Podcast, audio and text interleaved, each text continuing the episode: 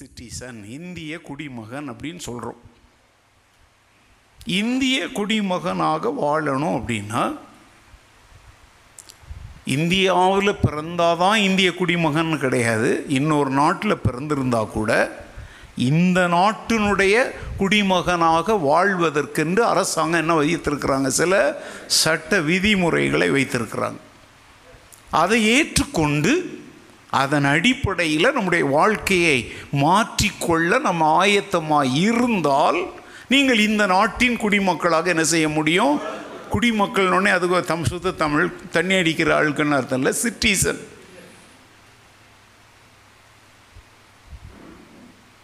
இப்போது ஒரு புதிய மீட்கப்பட்ட வாழ்க்கைங்கிற ஒரு புதிய தேசத்திற்குள்ள வாழ்வுக்குள்ளே ஆண்டவர் நம்ம கொண்டாந்துருக்கிறார். இப்போ அதைத்தான் திரும்ப திரும்ப சொல்கிறேன். இப்போ நீ கடைப்பிடிக்க வேண்டிய முதலாவது காரியம் என்ன தெரியுமா? இந்த புதிய மீட்கப்பட்ட வாழ்க்கையில் நீ முதலாவது கவனிக்க வேண்டியது எது சொல்லுங்க? தேவனுடைய வார்த்தை. இந்த தேசத்தின் குடிமகனாக வாழணும்னா அவன் இந்த தேசத்தின் சட்ட வார்த்தைகளை அவன் அறிந்திருக்கணும். மனப்பாடமாக தெரியணும்னு அவசியம் இல்லை, பைபிளை கரைச்செல்லாம் குடிக்கணும்னு அவசியம் இல்லை. ஆனால் ஓவராலாக பொதுவாக கிறிஸ்தவ வாழ்க்கையை பற்றி, மீட்கப்பட்ட வாழ்க்கையை பற்றி இந்த பைபிள் என்ன சொல்லுது, இதெல்லாம் நம்ம ஏற்கனவே படித்தாச்சு. மீட்கப்பட்டவனுடைய அடையாளங்கள் என்ன அப்படிங்கிறத குறித்து எக்காச்சக்கம் பேசுனேன். அதை குறித்து வீட்டு பாடங்கள் கூட என்ன செய்தாங்க, எழுதுனாங்க. வசனம். என் வாழ்க்கை தேவனுடைய திருவசனத்தின் மேல் அஸ்திபாரம் போடப்பட்டிருக்கிறது. ஆண்டவர் சொல்கிறார், நான் சொன்ன இந்த வசனங்களின்படி செய்கிறவன் எவனோ அவன் கற்பாறையின் மேல் ஆழமாய் தோண்டி அதில் அஸ்திபாரம் போட்டு தன் வீட்டை கட்டின புத்தியுள்ள மனுஷனுக்கு ஒப்பாயிருக்கிறான்.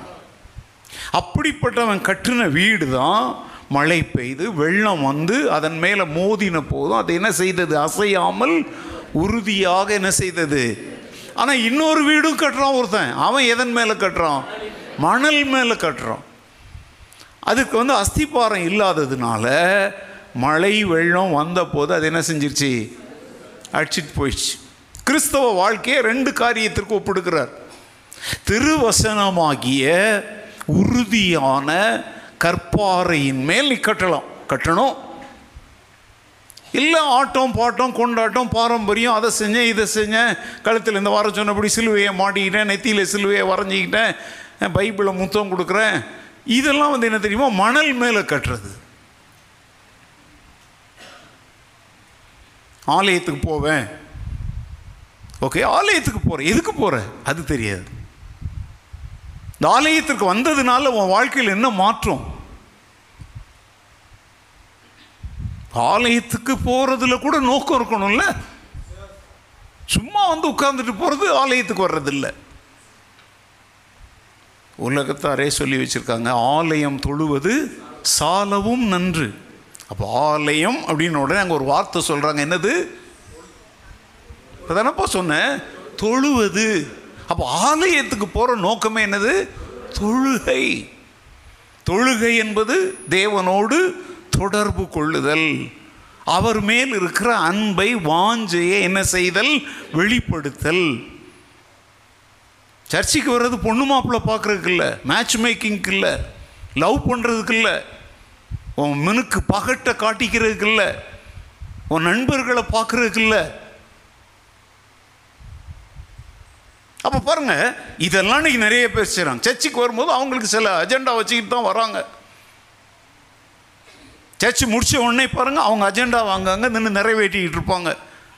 ஏதோ ஒன்று அவங்க வயிற்றுக்குள்ளே ஒரு பொய், பித்தலாட்டம், ஒரு அருவருப்பு, ஒரு காசிப்பிங் உள்ள பிள்ளை பிறக்கும் உள்ள, அதை அன்றைக்கி டெலிவரி பண்ணலைன்னா அவங்களால வீட்டுக்கு என்ன செய்ய முடியாது, போக முடியாது.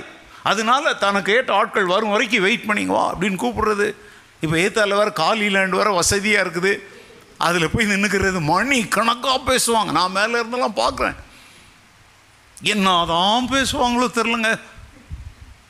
ஏன்னா ஏன்னா நான் பிரசங்கம் பண்ணுற அளவுக்கு அங்கே நின்று பேசுகிறாங்க. தாள் மாடியில் ஏன்னா ஆஃபீஸ் வச்சாங்க. கவனிங்க, ஆனால் அது அங்கே பேசுகிற அந்த உற்சாகம், அந்த நேரத்தில் உன் முகத்தில் காணப்படுகிற அந்த கலை ஆலயத்துக்குள்ளே இருக்கும்போது இருக்குதா? இல்லையே. ஏன்னா நீ வந்தது இங்கே உள்ள எதையும் பெற்றுக்கொள்ள அல்ல, வெளியே போயிட்டு ஏதோ உனக்குள்ளே இருக்கிற நச்சு கிருமிகளை, இந்த கொரோனா கிருமிகளை பரவ விடுற மாதிரி நோக்கத்தோடு நீ வர்ற. நான் கேட்குறேன், ஆலயத்திற்கு வந்தாலும் அதில் ஒரு நோக்கம் இருக்கணும். அதுக்கு ஆதாரம் என்னது? தேவனுடைய வசனம். சங்கீதக்காரன் சொல்கிறான், நம்முடைய ஆலயத்தின் வாசற்படியில் காத்திருப்பதை நான் செய்வேன், தெரிந்து கொள்ளுவேன். உம்முடைய கூடாரத்தில் நித்தமும் நான் தங்குவேன், உமது ஆலயத்தில் உமது மகிமையை நான் பார்க்கும்படி. எத்தனை வசனங்களை சொல்றார், உம்முடைய ஆலயத்தில் நான் ஆராய்ச்சி செய்யும்படி. பாளையத்தில் வந்தவங்கெல்லாம் என்ன செஞ்சாங்கன்னு பாருங்க. அன்னாள் எண்பத்தி நாலு வயதுள்ள விதவை இரவும் பகலும் தேவாலயத்தை விட்டு நீங்காமல் அங்கேயே உபவாசித்து என்ன பண்ணிகிட்டு இருந்தா? ஜபம் பண்ணிகிட்டு இருந்தா. வர்ற போகிறவங்கள்ட்டெல்லாம் வரப்போகிற மேசியாவை குறித்து என்ன செஞ்சுக்கிட்டு இருந்தா? பேசிக்கிட்டு இருந்தா. அன்னாள் தேவாலயத்துக்குள்ளே போனால் எதுக்கு? தன் மன பாரங்கள், வேதனைகளை ஆண்டவருடைய பாதத்தில் என்ன செய்வதற்கு? இறக்கி வைப்பதற்கு.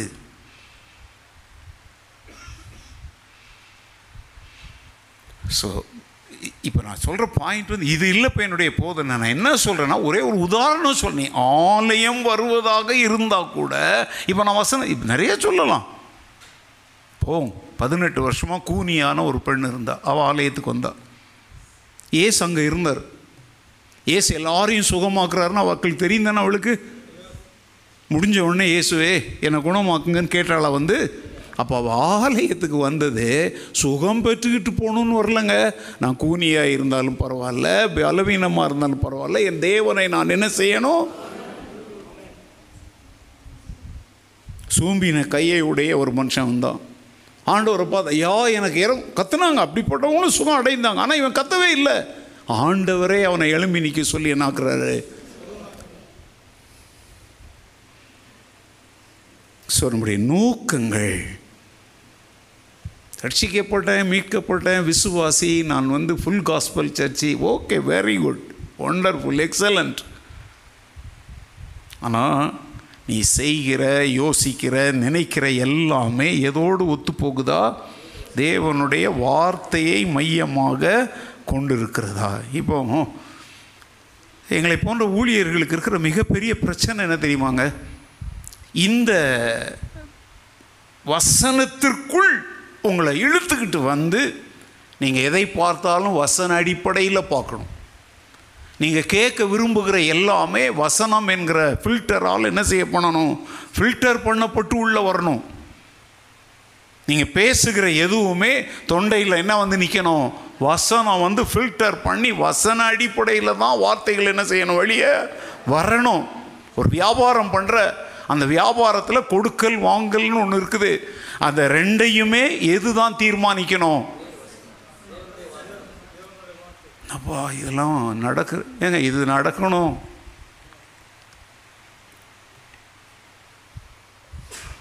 அதுதாங்க நீதியுள்ள வாழ்க்கை. அதுக்கு பேர் தான் பரிசுத்த வாழ்க்கை. ரெண்டாவது, கடந்த வாரத்தில் நான் சொன்னபடி நம்முடைய கிறிஸ்தவ வாழ்க்கை, இந்த புதிய வாழ்க்கை, மீட்கப்பட்ட வாழ்க்கை எதையே மையமாக கொண்டிருக்கணும்? தேவனை என்ன செய்யணும்? ஆராதிக்க வேண்டும்.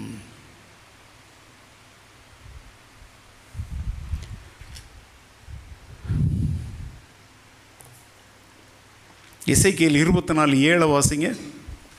எசேக்கியேல் இருபத்தி நான்கு வசனம் ஏழு. சீக்கிரம். அவள் அவள் இரத்தம் அவள் நடுவில் இருக்கிறது, மண்ணிலே மறைந்து போகும்படி அதை தரையிலே ஊற்றாமல் கற்பாறையில் ஊற்றி போட்டாள். அப்போ எசேக்கியேல் இருபத்தி நாலு ஏழா? ம், ஹரிஷூர்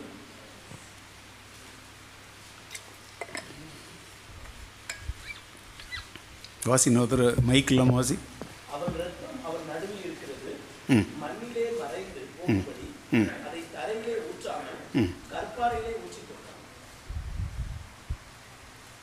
ஓகே, சாரி, வசனம் இதை நான் தப்பாக எடுத்துகிட்ருக்குறேன். Okay,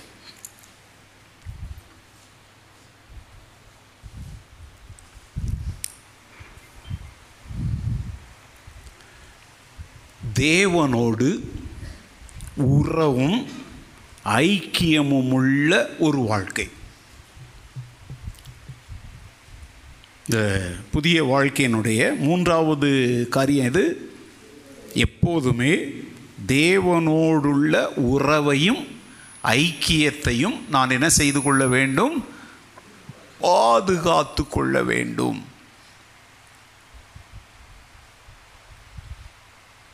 Having fellowship and intimacy with God.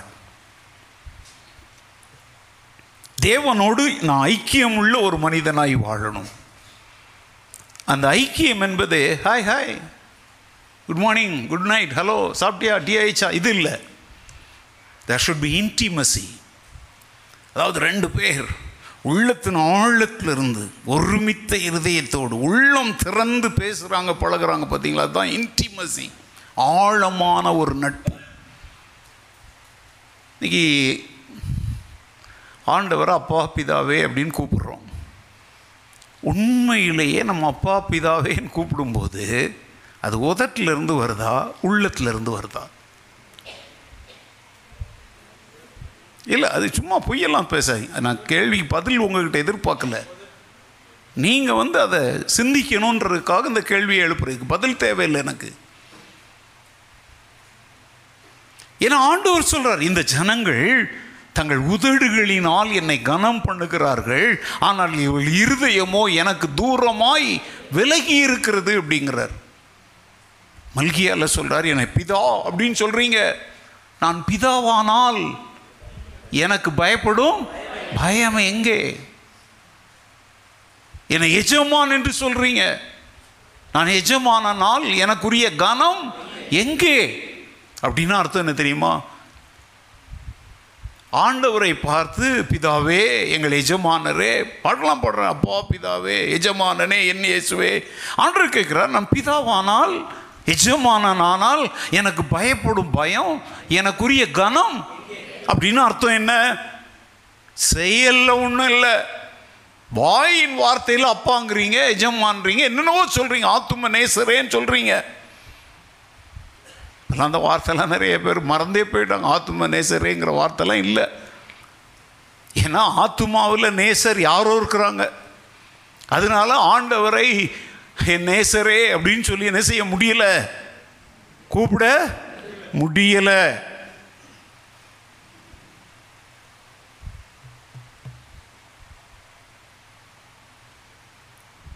வார்த்தைகள்லாம் அப்படி கேட்கும் பொழுது அப்படியே கொஞ்சம், இப்போ அப்படி தூங்குகிற பசங்களை சில சமயம் ஸ்கூலில் என்ன செய்வாங்க, மண்டையில் ஒன்று கூட்டு அப்படின்வாங்க.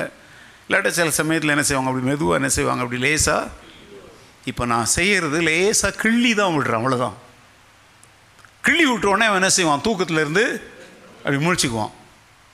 இப்போ நான் கேட்குறேன், அவர் உன் ஆத்தும நேசராக இருக்கிறாரா? அது உண்மையா? ஆத்துமாங்கிறது என்னது? சிந்திக்கிற, யோசிக்கிற, முடிவெடுக்கிற, தீர்மானம் செய்கிற இடத்திற்கு பேர் தான் என்னது, அதான் மனதுன்னு சொல்கிறோம் இல்லையா, அதான் ஆத்துமா. அதில் அவர் நேசராக இருக்கணும். அப்படின்னா எண்ணம், ஏக்கம் எல்லாமே யார் மேலே இருக்கணும்? யார் மேலே இருக்கணும்? அப்போ தான் அவர் யார்? ஆத்துமா என்பது ஒரு சிங்காசனம், அதில் அவரை உட்கார வைக்கணும். நம்ம வேற யாரையோ எதெல்லாமோ உட்கார வச்சுட்டு அவரை ஆத்துமநேசரே அப்படின்னு அழைத்தோம் அப்படின்னா, அவர் கூட நான் ஐக்கியப்பட்டிருக்கிறேன்னு நம்ம சொல்லியும் ஒளியில் நடவாமல் எதில் நடக்கிறோம்? இருளில் நடக்கிறோம். ஓகே, ரெண்டாவது காரியம் இது, இதுக்குரிய தலைப்பு நான் என்ன சொன்னேன்னா, ஒரு புதிய ஜீவியத்திற்கான வாக்குத்தத்தம் அப்படிங்கிற தலைப்பில் இந்த மூன்று காரியங்களை சொன்னேன். ரெண்டாவது தலைப்பு புதிய நோக்கங்களை பற்றிய வாக்குத்தத்தங்கள், promises for a new purpose, வாழ்க்கையின் நோக்கங்களை பற்றிய வாக்குத்தத்தங்கள். எசேக்கியேல் முப்பத்தாறு இருபத்தி ஏழு பாருங்கள். இசைக்கியல் முப்பத்தி ஆறு இருபத்தி ஏழு.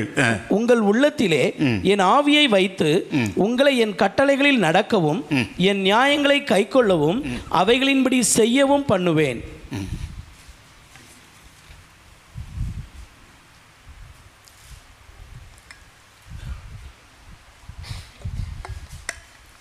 இது நம்ம ஏற்கனவே வாசித்தது தான். என்னுடைய கட்டளைகளை என் நியாயங்களை நீங்கள் கை கொள்ளும்படி அவைகளின்படி செய்யவும் பண்ணுவேன். கட்டளைகளை அறிந்து கொள்வது மாத்திரமல்ல, அவைகளின்படி செய்யவும் பண்ணுவேன். அப்படின்னா இதுக்கு முந்தி நீ செஞ்சதெல்லாம் நீ நினச்சதை செஞ்ச, யாரோ சொன்னதை செஞ்ச, இல்லை யாரோ செய்ததை செஞ்ச. நான் சொல்கிற வார்த்தைகளை கவனிங்க. நீ என்னென்ன நினச்சியோ அதெல்லாம் செஞ்ச, இல்லை இப்படி செய் அப்படி செய்ன்னு யார் யாரை எதை சொன்னாங்களோ செஞ்ச. கேட்டாக்கா அவங்க சொன்னாங்க நான் செஞ்சேன் அப்படின்னு சொன்னேன். இல்லை உன் சொந்த யோசனையின்படியும் செய்யலை, யார் சொன்னதையும் கேட்டு செய்யலை, அப்படியே முட்டாள் மாறி அவங்க என்ன செஞ்சாங்களோ அதை நீயும் செஞ்ச. அவங்க எதுக்கு செய்கிறாங்க, நீ எதுக்கு செய்கிற, உனக்கு இன்னும் என்ன கிடையாது, உனக்கு ஒரு நோக்கமே கிடையாது. நான் சொல்கிறது புரியுது உங்களுக்கு? இதுக்கு மேலே எளிமையெல்லாம் சொல்லித்தர முடியாதுங்க. அவன் ஓடினா நானும் ஓடினேன், அவன் உட்கார்ந்தான் நானும் உட்கார்ந்தேன், அவங்க சிரித்தாங்க நானும் சிரித்தேன், அவங்க வீடு வாங்கினாங்க நானும் வீடு வாங்கினேன். அவங்க வீடு வாங்கும்போது சொந்த பணத்தில் வாங்கினாங்க, நீ கடன் வாங்கி வாங்கியிருக்கிற. நல்லா கவனிங்க, இன்றைக்கி நிறைய பேர் கிறிஸ்தவ வாழ்க்கையில் தெரியுமாங்க அப்படியே காப்பி அடிக்கிறாங்க. இது உனக்கு தரப்பட்ட வேலை தானா? இது நீ செய்யும்படி தேவன் உன்னிடத்தில் கேட்ட காரியம் தானா? உனக்குரிய ஓட்டத்தை நீ ஓடிக்கொண்டிருக்கிறாயா? பைபிள் என்ன போட்டிருக்கு? நமக்கு நியமித்திருக்கிற ஓட்டத்தில் நாம். அப்போ நல்லா கவனிங்க, நமக்குன்னு தான் அங்கே சொல்கிறாரு. ஆனால் அங்கே நமக்குன்னு வந்ததுக்கப்புறம் தனித்தனியாக வரும்போது நான் ஓட வேண்டிய ஓட்டம் ஒன்று உண்டு. ஒவ்வொருவருக்கும் ஒவ்வொரு விதமான ஓட்டத்தை தேவன் வைத்திருக்கிறார். அப்படின்னா கிறிஸ்தவ வாழ்க்கை முடிவெல்லாம் ஒன்று தான்.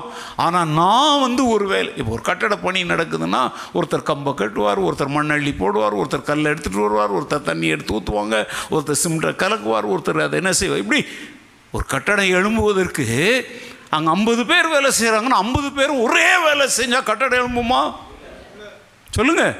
அந்த ஐம்பது பேரில் அஞ்சு பேருக்கு அங்கே இருக்கிற கல்லுங்களை எடுத்து கொண்டாந்து இங்கே வைக்கிறது வேலை, இன்னொரு அஞ்சு பேருக்கு அங்கே இருக்கிற மண்ணெல்லாம் கொண்டாந்து இங்கே போடுற வேலை, இன்னொரு அஞ்சு பேருக்கு குடம் குடமாக தண்ணி எடுத்துகிட்டு வருது, இன்னொருத்தர் அதை ரவுண்டாக கொட்டி சிமெண்ட்டெல்லாம் கொட்டி அது அவருடைய வேலை, இன்னொரு அஞ்சு பேர் என்ன செய்வாங்க அதெல்லாம் பாண்டில் என்ன செய்வாங்க எடுத்துக்கிட்டு போவாங்க, இன்னொருத்தருடைய வேலை என்ன அங்கே நின்று ஒவ்வொரு கல்லாக எடுத்து ஒருத்தர் கையில் என்ன செய்வாங்க கொடுப்பாங்க. இப்போ இதை நம்ம விவரிக்க வேண்டிய அவசியமே இல்லைங்க. ஒரே வேலையை தான் செய்கிறோம், எல்லோரும் சேர்ந்து என்னத்தை கட்டிக்கிட்டு இருக்கிறோம், ஒரு கட்டிடத்தை கட்டிக்கிட்டு இருக்கிறோம். ஆனால் எல்லோரும் நான் கல்லை தான் எடுப்பேன் அப்படின்னா கட்டடம் எழும்பாது, எல்லோரும் நான் மண்ணை தான் அழுவேன்னா கட்டடம் எழும்பாது. அதே மாதிரி தான் கிறிஸ்தவ வாழ்க்கையில் என்னை கொண்டு ஒரு காரியத்தை சாதிப்பதற்கு இதில் நீ ஓடு அப்படின்னு சொல்கிறார். உங்களை நீ இந்த பக்கமாக இந்த காரியத்தை செஞ்சுக்கிட்டு ஓடு அப்படின்றார். கடைசியில் நம்ம எல்லாரும் ஒரு இடத்துல தான் ஒன்று கூடி வருவோம். ஆனால் தேவனுடைய திட்டம் அங்கே நிறைவேறி முடிச்சிருக்கோம். அல்லேலூயா. இந்த கார்மெண்ட்ஸில் வேலை செஞ்ச யாராவதுங்க இருக்கிறீங்களா? கார்மெண்ட்ஸ், ஓகே, கார்மெண்ட்ஸில் எல்லாரும் ஒரே வேலை தான் செய்வாங்களா? ஆளாளுக்கு ஒரு வேலைங்க இல்லையா? ஒருத்தர் வந்து முதல்ல டிசைன் பண்ணுறது, அந்த டிசைனுக்கு ஏற்றபடி அதை என்ன பண்ணுறது, கட் பண்ணுறது. ஒருத்தர் வந்து ஒரு பக்கத்தை அப்படி மடித்து தைக்குவாங்க, அது அப்படி அதுக்கப்புறம் அவங்களுக்கு அதில் வேலை இல்லை, அந்த ஒரே வேலையை அவங்க செஞ்சுருப்பாங்க. இது இன்னொரு இடத்துக்கு போகும், அந்த மிஷினில் அதை இன்னும் உங்களுக்கு தெரியாது. ஒரு பொருளை தான் செய்கிறாங்க, அதில் அஞ்சு மிஷினோ ஆறு மிஷினோ எத்தனையோ இங்கே ஆரம்பித்து முடியும் போது அங்கே அது வந்து ஒரு முழு பொருளாக போய் முடியும். அல்லேலூயா. கடைசியில் அங்கே ஒருத்தர் இருப்பார், அவர் வந்து அப்படி பார்த்துட்டு ஏதாவது நூல்கள் எதாவது இருந்தால் அதை அப்படி வெட் கட் பண்ணிவிட்டு கடைசி அங்கே ஒருத்தர் ஸ்ட்ரீமிங் அயன்னு ஒன்று இருக்கும், அவர் அயன் பண்ணி முடிச்சோன்னே இன்னொருத்தருடைய வேலை என்னது பேக்கிங். இது எல்லாமே அண்டர் ஒன் ரூஃப், ஒரு கூரைக்கு கீழே தான் நடக்குது கிறிஸ்தவ வாழ்க்கை என்பது. நல்லா கவனிச்சுக்கோங்க, சபை என்கிற ஒரு கூரைக்குள்ளே தான் நம்மெல்லாம் வாழ்ந்துட்டுருக்குறோம். ஆனால் நான் நிறைவேற்றும்படி என்னை எதற்காக அழைத்தாரோ அதில் நான் ஓடணும். எல்லாருமே நான் செய்கிற வேலையை செய்யணும் நீங்கள் நினச்சா, நீங்கள் நல்லா கவனிங்க, என்னை என்ன வேலை செய்ய அழைத்தாரோ அதற்குரிய திறமைகள் தாளந்துகளை தான் எனக்கு தந்திருப்பார். உங்களை என்ன வேலைக்கு அழைத்தாரோ அதற்குரிய தாளந்துகள் திறமைகளை தான் அவர் தருவார். ஆனால் நீங்கள் அவர் தராத திறமையும் தாளந்தும் உங்களுக்கு இருக்கிற மாதிரி காட்டிக்கிட்டு என்ன மாதிரி நடிச்சுக்கிட்டு இருந்தீங்கன்னா உங்கள் வாழ்க்கையை நீங்கள் என்ன ஆக்கிக்கிட்டு இருக்கிறீங்க அப்படின்னா உங்ககிட்ட இருந்து எந்த ப்ரொடக்ஷனும் என்ன செய்யாது. சாயங்காலத்தில் நீ எவ்வளோ பீஸ் செஞ்ச அப்படின்னு கேட்டாக்க நீ தான் ஒன்றுமே செய்யலையே, நீ நான் செய்கிறத பார்த்து காப்பி அடித்து உனக்கு கொடுக்கப்படாத வேலையை செஞ்சதுனால நான் பொருட்களை நாசமாக்கலை, நீ பொருட்களை என்ன ஆக்கி இருக்கிற. கரெக்டா? பைப்பிங்னு ஒன்று இருக்குது, அப்படியே அதை அப்படி பண்ணி பைப்பிங் தைக்கிறது, அது சிலருக்கு தெரியாது, அந்த வேலையை அவங்களுக்கு கொடுத்துருக்க மாட்டாங்க. அவங்க கூட அதை செய்வாங்க, கச்சான் பூச்சான் இப்படி இப்படி பண்ணி சிக்ஸாக் பண்ணி அது எல்லாம் என்ன ஆகும், வேஸ்ட். நீ அந்த கம்பெனிக்கு என்னத்தை உண்டாக்குற, லாபத்தை உண்டாக்குறியா? இன்னைக்கு தேவனுடைய ராஜ்ய பணியில் தேவனுக்காக வாழ்கிற வாழ்க்கையில் அநேகர் வாழ்க்கையை வீணாக்கிக்கிட்டு இருக்கிறாங்க.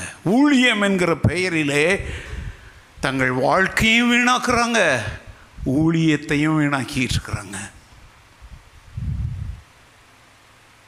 ஸோ அவருடைய கற்பனைகள் அவருடைய நியமங்கள் அதன்படி வாழ்கிற ஒரு நோக்கமுள்ள வாழ்க்கைக்கு தேவன் நம்மை அழைக்கிறார்.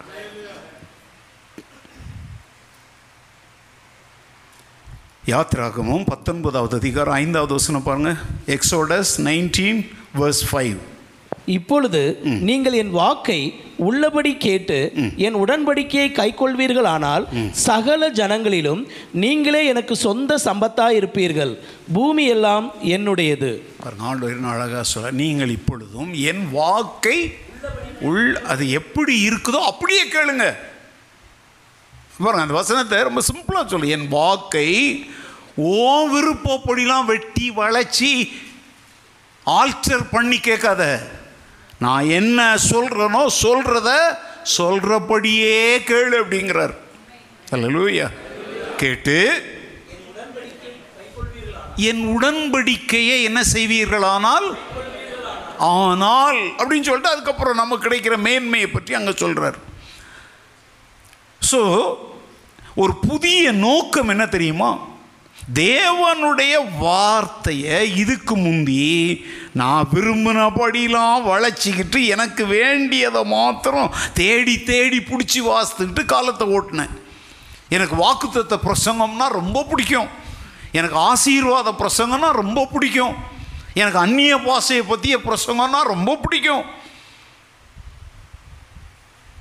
அப்போ மற்றதெல்லாம் பைபிளில் வச்சுருக்கிறதெல்லாம் அவங்க என்ன சொல்கிறாங்கன்னா என் வாக்கை உள்ளபடி கேட்கணும். ஆசீர்வாத பிரசங்கமே இருந்தால் கூட நீ ஆசீர்வாதத்தை பெற்றுக்கொள்ளணும்னா நீ என்ன செய்யணும்னு அங்கே ஒன்று சொல்லியிருப்பார் ஆண்டவர்.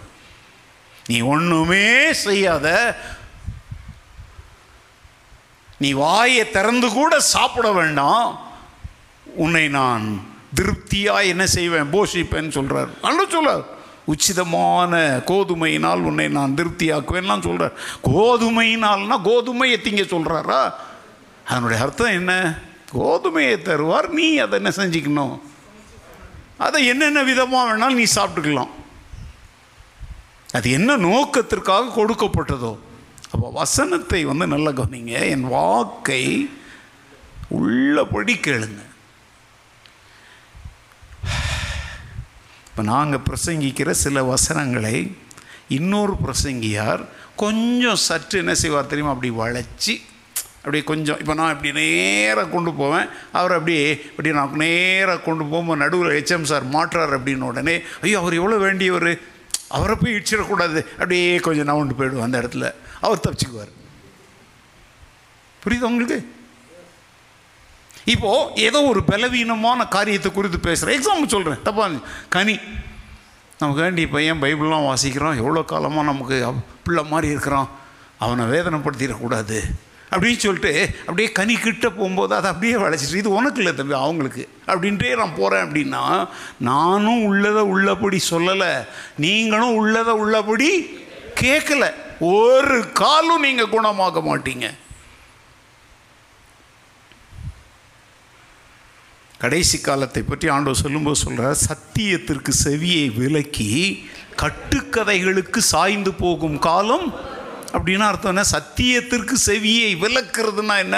உள்ளதை உள்ளபடி கேட்க உனக்கு என்ன இல்லை? மனமில்லை. இன்னைக்கு உள்ளதை உள்ளபடி கேட்க மக்கள் மனதமாக இருந்தால் கூட உள்ளதை உள்ளபடி சொல்கிறதுக்கு கூட நிறைய பேருக்கு மனம் இல்லை. ஏன்னா உள்ளதை உள்ளபடி சொன்னால் வெறுங்க பை பையோடு தான் திரும்பி போகணுன்னு கவலைப்படுறாங்க. மக்கள் காணிக்க போட மாட்டாங்க, தசம்பாகம் கொடுக்க மாட்டாங்க, நம்மளை ஏற்றுக்கொள்ள மாட்டாங்க, நம்மளை விரும்ப மாட்டாங்க. ஓகே, இன்னொரு வசனம் வாசிங்க, லூக்கா எட்டாவது அதிகாரம் பதினைந்தாவது வசனம். Luke eight fifteen.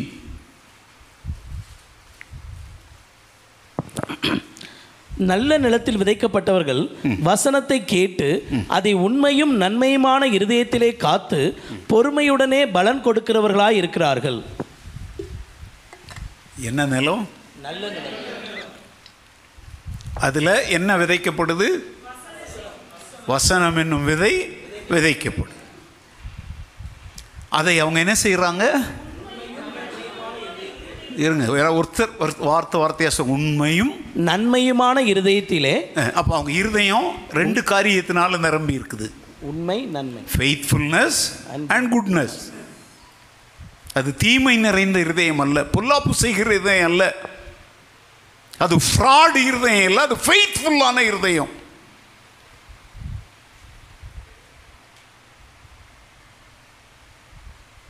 அந்த இருதயத்தில் அந்த நிலத்தில் அதை என்ன செய்கிறாங்க? இருதயத்திலே காத்து, இருதயத்தில் கொண்டாந்து என்ன செய்கிறாங்க? அதை கோழித்தன் முட்டைகளை அடை காப்பது போல கேட்ட வசனங்களை போதனைகளை என்ன செய்கிறாங்க? காத்து பொறுமையுடனே பலன் கொடுக்கிறவராய். ஆமாம், அந்த ஒரே நிமிஷத்துலலாம் குதிச்சிட முடியாது. அந்த வசனத்தை நம்முடைய வாழ்க்கையில் என்ன செய்யணும்? அப்ளை பண்ணணும், செயல்படுத்தணும். அதுக்கு என்ன தேவை? பொறுமை தேவை. அப்படி பொறுமையோடு அவங்க செயல்படும் போது பலன் கொடுக்கிறவர்களாக இருக்கிறார்கள். என்ன கொடுப்பாங்க? பலன் கொடுப்பாங்க. இப்போ திரும்ப அதே காரியத்துக்கு தானே வந்திருக்கிறோம். வசனத்தை கேட்பது முக்கியம் அல்ல, அதை எங்கே கொண்டு போய் வைக்கிறோம்? வெறும் இருதயத்தில் இல்லை, உண்மையும் நன்மையுமான இருதயமாக இருக்கணும். அதுதான் நல்ல நிலம். ஹல்லேலூயா. இந்த நல்ல நிலம்னா என்னன்னு இவ்வளோ நாள் தெரியாமல் இருந்தீங்கன்னா இப்போ தெரிஞ்சுக்கோங்க. இருதயத்தில் உண்மையுள்ள நன்மையானவைகளை சிந்திக்கிற இருதயம் நல்ல நிலம். பிரசங்கத்தை ஆரம்பிக்கும் போதே பாஸ்டர் இன்னைக்கு அவங்களுக்கு தான் பேசுகிறாரு, இது பொல்லாப்பு செய்கிற இருதயம். நல்லா கவனிச்சுக்கோங்க. ஒரு பிரசங்கம் ஒரு மணி நேரம் பேசுகிறோம், ஒன்றரை மணி நேரம் பேசுகிறோம். இவங்க ரொம்ப சிரித்து சிரித்து கேட்பாங்க.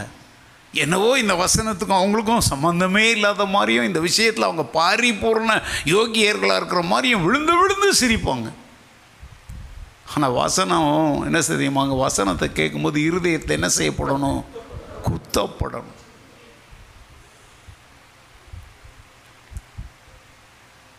உண்மையுள்ள இருதயத்தில் ஏற்றுக்கொள்ளணும். நான் இல்லை, இது எனக்கெல்லாம் இல்லை, இப்போ பா சொல்லிகிட்டு இருக்கிறாரு, இதுக்கு எனக்கும் என்ன இல்லை சம்மந்தம் இல்லை, ஐ எம் ஆல் ரைட் அப்படின்னா, நீ ஆல் ரைட்டா இல்லையான்னு சொல்லி நான் சொல்ல முடியாது. உன் மனசாட்சியும் கத்தருந்தான் சாட்சி. Praise the Lord.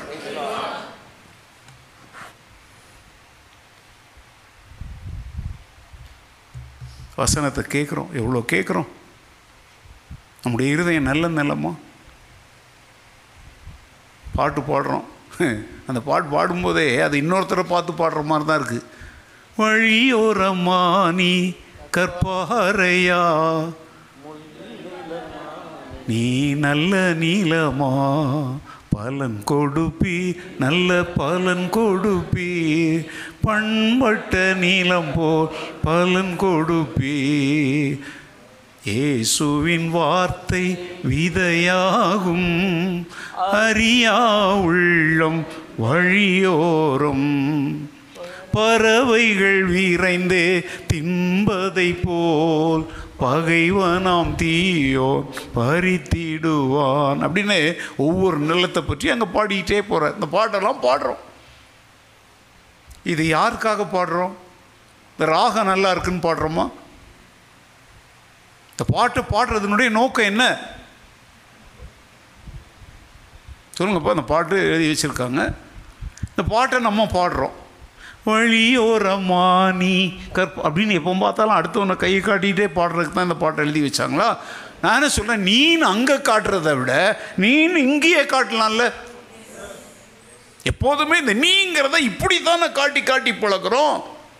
ஏன் கையை இப்படி திருப்பி நீ வழியோரமா, நீ கற்பாறையா, நீ முள்புதரா, நீ நல்ல நிலமா, என் ஆத்துமாவே உன்னுடைய நிலைமை என்ன? என்னைக்காவது உங்களை பார்த்து அந்த கேள்வியை கேட்டிருக்கிறீங்களா? நன்மையும் உண்மையுமான இருதயத்தில் தான் வசனத்தை காத்து வச்சா தான் என்ன கொடுக்க முடியும்.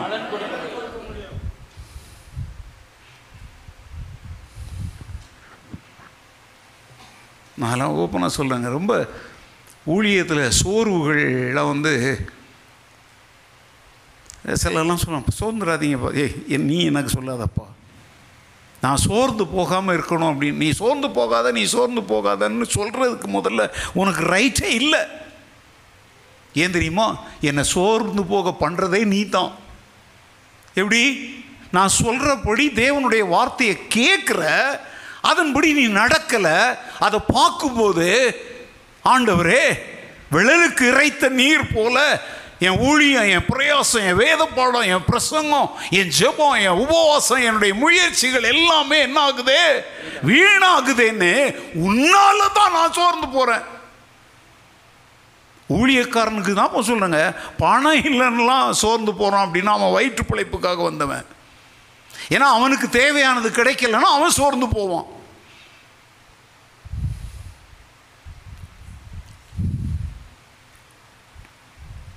நான்லாம் சொல்கிறேங்க, நான் ஒரு ஞாயிற்றுக்கிழமை ஒரு பிரசங்கம் பண்ணுறேன்னா ஞாயிற்றுக்கிழமை சாயங்காலமே நான் பார்க்குற விசுவாசிகள், என்னை பழகிறவங்க, ஏதாவது இன்னைக்கு காலையில் நம்ம பிரசங்கம் பண்ணது இவங்களோட வாழ்க்கையில் என்னத்தை கொண்டாந்துருக்குதா, மாற்றத்தை கொண்டாந்துருக்குதான்னு தான் நான் பார்ப்பேன்.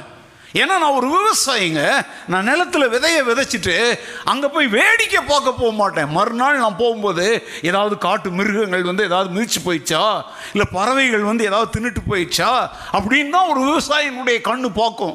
ரெண்டு நாள் மூணு நாள் ஆனோடனே அவன் கண் என்ன பார்க்கும் தெரியுமா? பூமிக்குள்ளே இருந்து அது என்ன செஞ்சுருக்குதா, முளைக்கல, ஒன்றுமே வரலன்னா அந்த விவசாயி என்ன செய்வான்? சோர்ந்து போயிடுவான். நீங்கள் என்ன நினைக்கிறீங்க? ஓ பலவீனம், வியாதியில் சொல்லுங்க, பலவீனம் வியாதியில் போயெல்லாம் சோர்ந்து போகிறவன் ஊழியத்தில் நிற்க முடியாதுங்க. ஏன்னா பைபிள் சொல்லியிருக்குது, என் கிருபை உனக்கு உன் பலவீனத்தில் என் பலன் பூரணமாய். அதனால தான் எனக்கெல்லாம் நிறைய பேர் ஆறுதல் சொல்லும்போது அவங்க நல்ல இருதயத்தில் தாங்க சொல்கிறாங்க. ஆனால் நாங்கள் எங்கே நிற்கிறோங்கிறது அவங்களுக்கு புரியலை. நாங்கள் ஏற்கனவே சோர்ந்து சோர்ந்து போயிருந்தால் தான் இங்கே வந்து நிற்க மாட்டோமே. சோர்ந்து போயிருந்தால் பைபிளை திறந்துட்டு இங்கே வந்து நிற்க மாட்டோம். அதனால் முதல்ல எங்களுக்கு எங்களை தூக்கி பிடிக்கிறதுக்கு முன்னாடி மண்ணோடு ஒட்டி கொண்டிருக்கிற உங்களுடைய ஆத்துமாவை, இருதயத்தை நன்மையும் செம்மையும் உண்மையுமான நல்ல நிலமாய் மாற்றுங்க. நாங்கள் போதிக்கிற போதனைகள் அங்கே என்ன செய்யட்டும்? பலன் கொடுக்கட்டும். யாராவது நான் இப்போ சொல்கிறாங்க, சோர்வுகள்லாம் வரும், பலவீனங்கள் வரும். நீங்கள் வந்து பாஸ்டர் இந்த வாரம் நீங்கள் பிரசங்கம் பண்ணீங்க, நீண்ட காலமாக என் வாழ்க்கையில் நான் போராடி கொண்டிருந்த ஒரு பிரச்சனைக்குரிய தீர்வை நான் கண்டு கொண்டேன். இல்லை, நீண்ட காலமாக இந்த காரியத்தில் குழப்பம் அடைந்து நான் வந்து தவறானவைகளை செய்து கொண்டிருந்தேன். ஆனால் இந்த வார பிரசங்கத்தை கேட்டு நான் தேவனோடு மனிதரோடு நல்மனம் பொருந்திட்டேன். திருப்பி கொடுக்க வேண்டிய ஒன்றை நான் திருப்பி கொடுத்துட்டேன். மன்னிப்பு கேட்க வேண்டிய ஒருத்தரோடு நான் மன்னிப்பை கேட்டு ஒப்புரவாகிட்டேன்.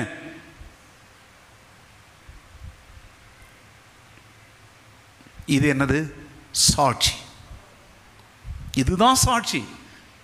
பாஸ்டர், உங்கள் பிரசங்கம் ரொம்ப சூப்பராக இருந்துச்சு. என்னது சூப்பராக இருந்துச்சு? நீ எதை சூப்பராக இருந்துச்சுன்னு சொல்லி இப்போ ஏன் காதில் பூ சுற்றுற? ஏங்க, ஒரு வியாதியஸ்தான் டாக்டர்கிட்ட போகிறோம். டாக்டர் மருந்து கொடுக்குறாரு, ஏதோ வைத்தியம் செய்கிறாரு. இப்போ அவர் சூப்பராக வைத்தியம் செய்கிறார் அப்படின்னா அவன் என்ன ஆகியிருக்கணும்? அதுதான் சூப்பர்னு அர்த்தம். ஏன் பிரசங்கத்துக்கு நீ மார்க் போட்டு சூப்பராக பேசுனீங்க பாஸ்டர், நீங்கள் பேசும்போது அப்படி கண்ணில் தண்ணி வந்துருச்சு. கண்ணில் தண்ணி காற்று போட்டால் கூட, எனக்கு கூட தான் அப்பப்போ கண்ணில் தண்ணி விட்டு நிறையா பேர் கேட்குறாங்க. அது ஒரு வியாதியாக கூட இருக்கலாம், அது ஒரு அலர்ஜியாக கூட இருக்கலாம். கண்ணில் தண்ணி வந்துட்ட உடனே உள்ள உருகிற ஏதாவது ஒரு கதையை சொன்னால் கூட தான் என்ன வரும்? ஆ,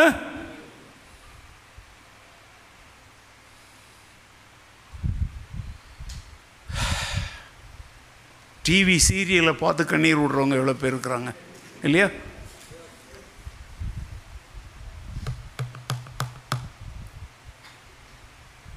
வில்லனை பார்த்து இவனெல்லாம் அடிச்சு கொல்லணும். அது நடிப்புங்க. அவன் அங்கே நடிக்க தான் செய்கிறான்.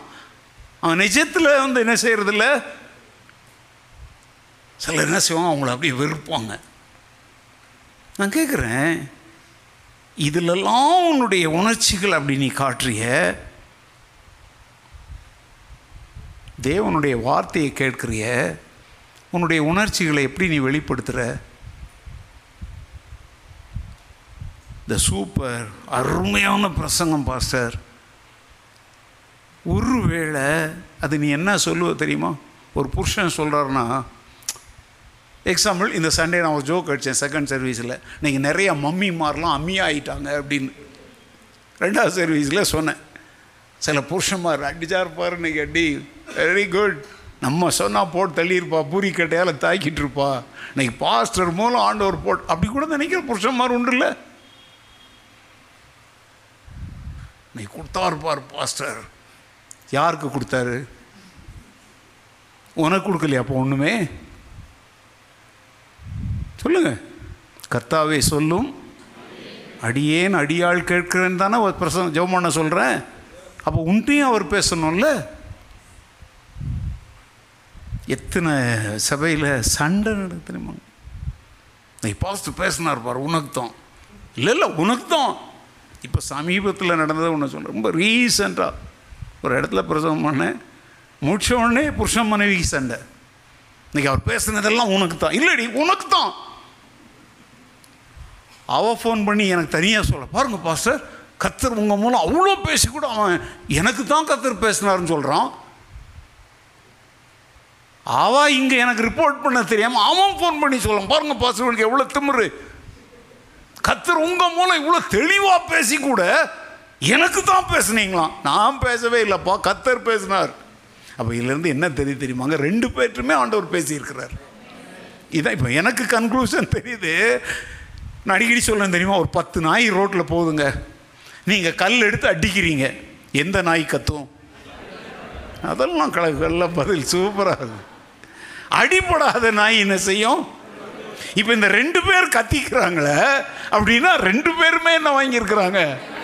ஆனால் கீழே விழுந்தாலும் மீசையில் மண் ஓட்டலன்ட்டு இவர் சொல்கிறார் உனக்கு தாண்டிங்கிறார். அவா கீழே விழுந்த மண் மீசையில் மண் ஓட்டாத மாதிரி உனக்கு தான் அப்படிங்கிறார். ஏங்க, இப்படி நீ உன் இருதயத்தை திருக்குள்ளதும் கேடுள்ளதமாக வச்சுக்கிட்டு இருந்தன்னா நீ என்னைக்கு நல்ல நிலமாக மாறுவ? என்னைக்கு நீ கனி கொடுப்ப? உலகம் எங்கும் நீ எந்த ஊழியக்காரன்ட்ட வேணாலும் வசனத்தை கேளு.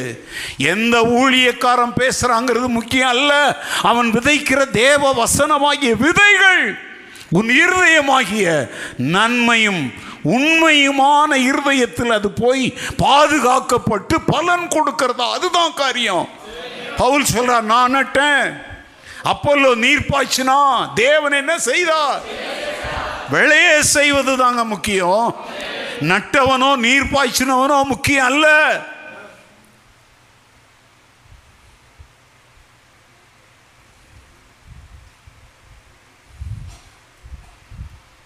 நாங்கள்லாம் ஏன் இந்த குறிப்புகள்லாம் எழுதிக்க சொல்கிறோம் இத்தனையோ முறை, அப்பப்போ அதை என்ன செஞ்சு பாருங்கள், திருப்பி பாருங்கள் அப்படிங்கிறோம். அதெல்லாம் எங்கள் எங்கள் வீட்டெல்லாம் க்ளீன் பண்ணணும்னு ரொம்ப கஷ்டங்க. ஏன்னா மற்ற பொருட்களெல்லாம் ஈஸி, என்னுடைய என்னுடைய புஸ்தகங்கள், என் டைரி, என் நோட்டு, இதில் இவங்க இந்த பசங்கள்லாம் என்ன பண்ணிட்டான்னு எனக்கு நான் சொல்லி என் வாழ்நாளெல்லாம் நான் அதை எடுத்து அடுக்கணும் போல் இருக்குது. இவங்க பாட்டுக்கு இஷ்டப்படி இங்கே இருந்தது அங்கே கட்டி, அங்கே இருந்தது அங்கே தூக்கி, இங்கே இருந்தது அங்கே தூக்கி போட்டாங்க. நான் உண்மையிலேயே சொல்கிறேங்க, என் மனசில் ஒரு பெரிய பாரம் இருக்குது. அதெல்லாம் இப்போ நான் வரிசைப்படி ஒழுங்காக அடுக்கணும்னா அதுக்கே என்னுடைய வாழ்நாள் போயிடுமோ அப்படின்னு நான் பயப்படுறேன். தெரியுமாங்க, அது அத்தனையும் கர்த்தர் பேசினவை. அதெல்லாம் டைரியாக, நோட்டாக, சின்ன சின்ன துண்டு குறிப்பாக, பேப்பராக, இப்படி கிளிக்கிறம பேடா, அப்படி அப்படி நான் எழுதி வச்சது. ஆனால் இப்போ மேலே போய் பார்த்தா குப்பையில் கிடக்குதுங்க அற்புதமான வேத பாடங்கள். இவனுக்கு கழுதைக்கு தெரியுமா கற்பூர வாசனை?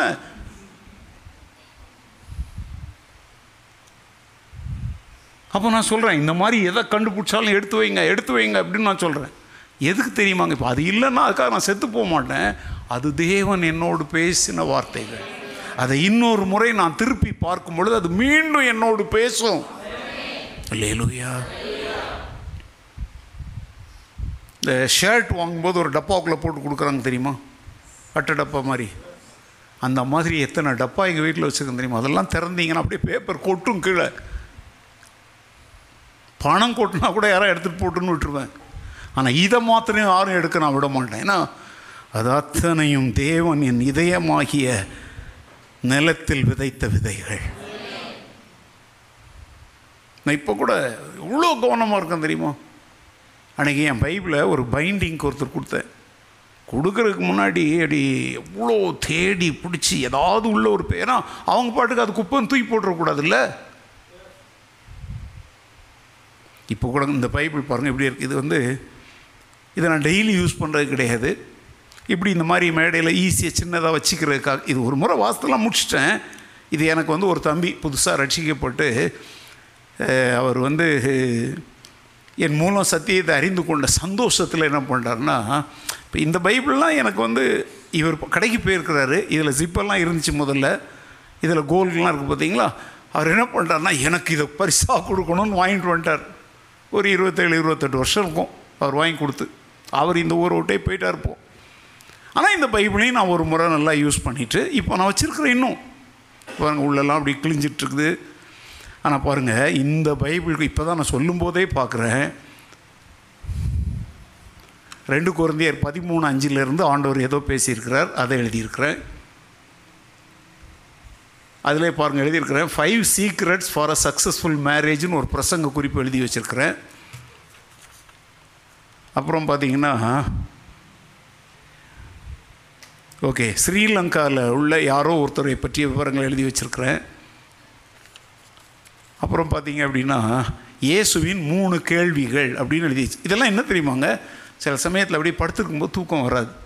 ஒரு குறிப்பிட்ட வேத பகுதியை வாசித்துட்டு தியானிச்சுட்டு படுக்கும்போது அது அப்படியே பொங்கி பொங்கி எழுமோ. அப்போ அந்த நேரத்தில் விடிய காலம் எழுதிக்கலாம் அப்படின்னாக்கா ஒருவேளை மறந்தாலும் மறந்துடுவோம். உடனே எங்கள் இதெல்லாம் கிளிக்கிற பேடு மாதிரி இருக்கும் பார்த்திங்களா, அப்படியே இதெல்லாம் பார்த்தீங்கன்னா எழுத்துக்கள் பார்த்திங்கன்னா கச்ச கச்சா அந்த டாக்டர் எழுதுகிற மாதிரி இருக்கும். மத் முத்து முத்தாக எழுதுகிறேன் நான். இது எதுக்குன்னா டக்குன்னு என்ன செஞ்சிடக்கூடாது, மறந்து போயிடக்கூடாதுன்னு அதை எழுதி வச்சுருக்கிறேன். இப்படி பாருங்கள், எத்தனை இப்போ இப்போ சொல்லிகிட்டே போனால் விடிஞ்சு போயிடும். அதுக்கப்புறம் வந்து காட்ஸ் கிஃப்ட்ஸ் அப்படின்னு ஏதோ ஒன்று எழுதி வச்சுருக்கிறேன். இந்த பக்கத்தில் வந்து பிரகாசம் உள்ளவர்களாக இருப்பது எப்படின்னு எழுதி வச்சுருக்கிறேன். அப்புறம் ரெண்டு தீமோத்தேயு நாலு ஏழு எட்டில் இருந்து ஒரு ஆறு ஏழு பாயிண்ட் எழுதி வச்சுருக்கிறேன். இப்படி பாருங்கள், தேவன் துணையாக இருக்கிறார்னு ஒன்று எழுதி வச்சுருக்கிறேன். ஏதோ பைபிள் சம்பந்தமாக ஏதோ ஒரு பத்திரிக்கையில் வந்ததை எடுத்து வச்சுருக்கிறேன். என் மீட்பர் அப்படிங்கிற பேரில் ஏதோ ஒன்று எழுதி வச்சுருக்கிறேன். இப்போ சொல்லிகிட்டே நான் போயிட்டே இருக்கிறேன். இப்போ சொல்லுங்கள், இதில் என்ன, இது எல்லாமே என்னது? வசன விதைகள். இப்போ இதில் இருக்கிறது திடீர்னு சொல்லி எங்கேயோ ஒரு இடத்திற்கு தேவைப்படுமா இருக்கும்.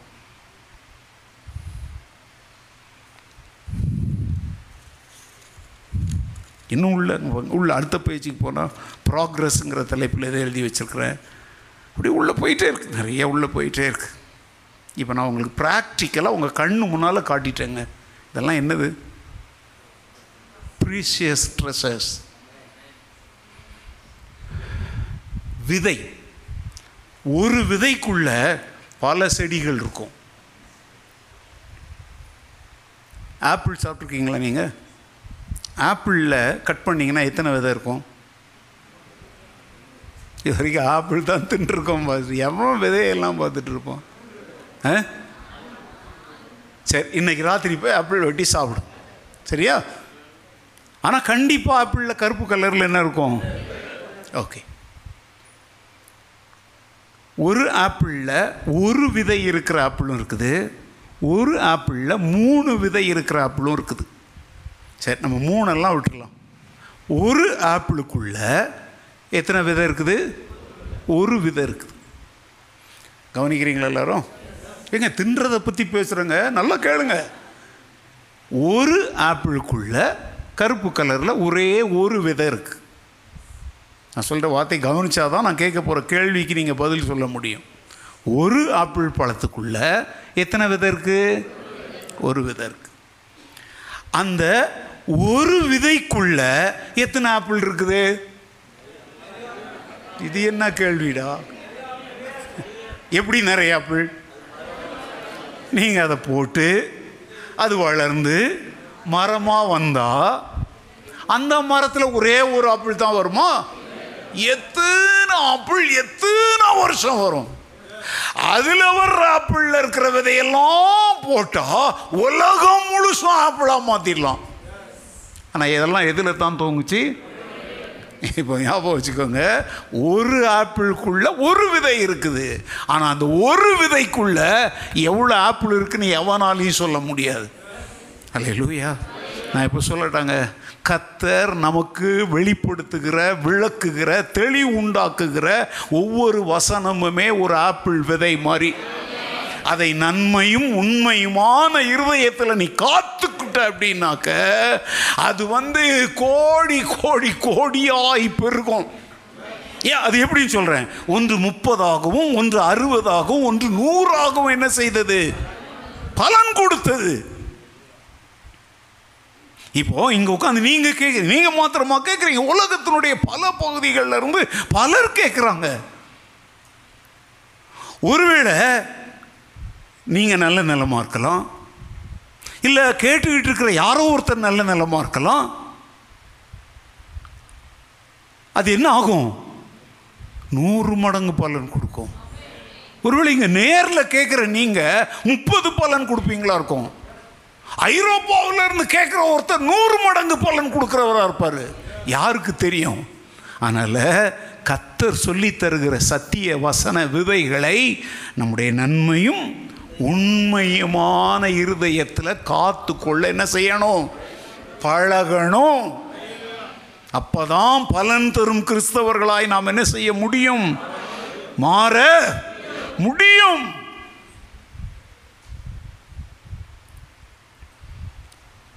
கிறிஸ்தவ வாழ்க்கையை கொஞ்சம் சீரியஸாக எடுத்துக்கோங்க.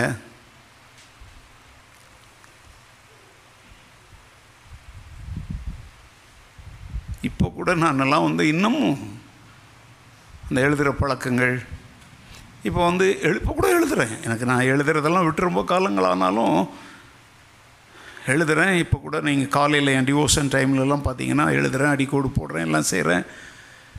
சிலவற்றை என்ன செய்கிறேன், அப்படியே நோட் பண்ணுறேன், டைப்பிங் பண்ணி வச்சுக்கிறேன். சிலலாம் வந்து சிலர் என்கிட்ட கேட்பாங்க, எதுக்கு பாஸ்டர் நீங்களாம் போய் எழுதிக்கிட்டு? எப்போ நானும் நாசியில் சுவாசம் எடுக்கிற மனுஷன்தான். அப்படியே எனக்கு வந்து அப்படியே வந்து அப்படியே என்ன கம்ப்யூட்டர் மூளையெல்லாம் ஆண்டவர் தரல. நானும் பிரயாசப்பட்டு அந்த இருதயத்தில் அதை என்ன செய்யணும்? காத்து கொள்ளணும்.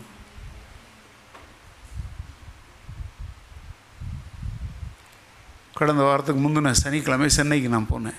காலையில் போனேன், சாயங்காலம் வந்துட்டேன். படிக்கக்கு நேரம் இருக்குமா அப்படின்னு நினச்சிட்டு ரெண்டு புஸ்தகம் எடுத்துகிட்டு போனேன். எத்தனை புஸ்தகம்? பைபிள் வந்து அங்கே வச்சுக்கிறதுக்கு. ஆனால் படிக்கிறதற்காக ரெண்டு புஸ்தகம். நேரம் அவ்வளோ கிடைக்கல படிக்கிறதுக்கு. அவ்வளோ கொஞ்சமாவது படிக்கலான்னு நான் எடுத்துகிட்டு போனேன். ஆனால் அதுக்குரிய நேரம் இல்லை. அதான் உங்களுக்கு சொன்னேன், நான் போகும்போதே எவ்வளோ வேகமாக உள்ளே ஓடினேன். வரும்போது என்ன பண்ணோம், கொஞ்சம் நேரம் உட்காந்துருந்தேன். அப்போ என்ன செய்தேன், சில பக்கங்களை படிக்க முடிஞ்சுது. அவ்வளோதான் முடிஞ்சுது.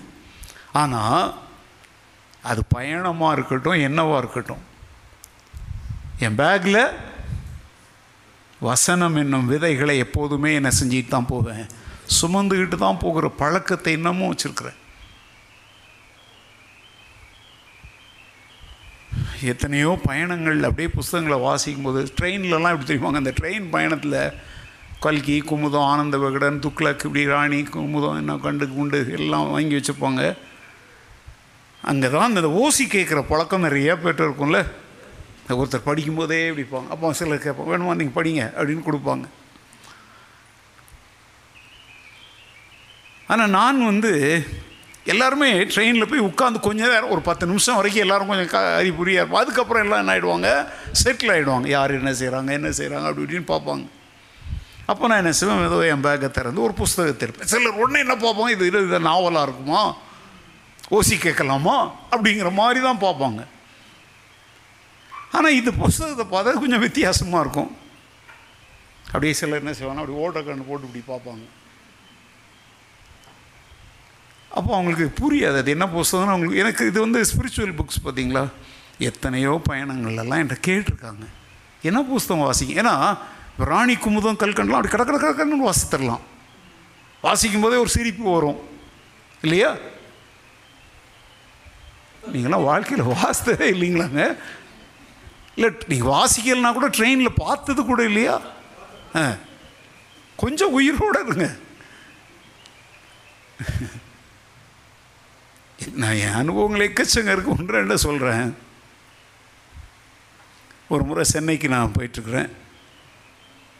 நான் அடிக்கடி உங்களுக்கு ஒரு புஸ்தகத்தை பற்றி சொல்ல தெரியுமா, டோன்ட் வேஸ்ட் யுவர் சாரோஸ், உங்கள் துயரங்களை வீணா வீணாக்காதிருங்கள், பால் பில்ஹைமர் அப்படிங்கிற ஒரு எழுதின ஒரு புஸ்தகம்னு சொல்லி உங்களுக்கு சொல்லியிருக்கிறேன். யாராவது வாங்கியிருக்கீங்களான்னு தெரில. ஆனால் நான் சொல்லும்போது மாத்திரம் எழுதி வச்சுக்கிறீங்க, அது அப்படியே போயிடுது.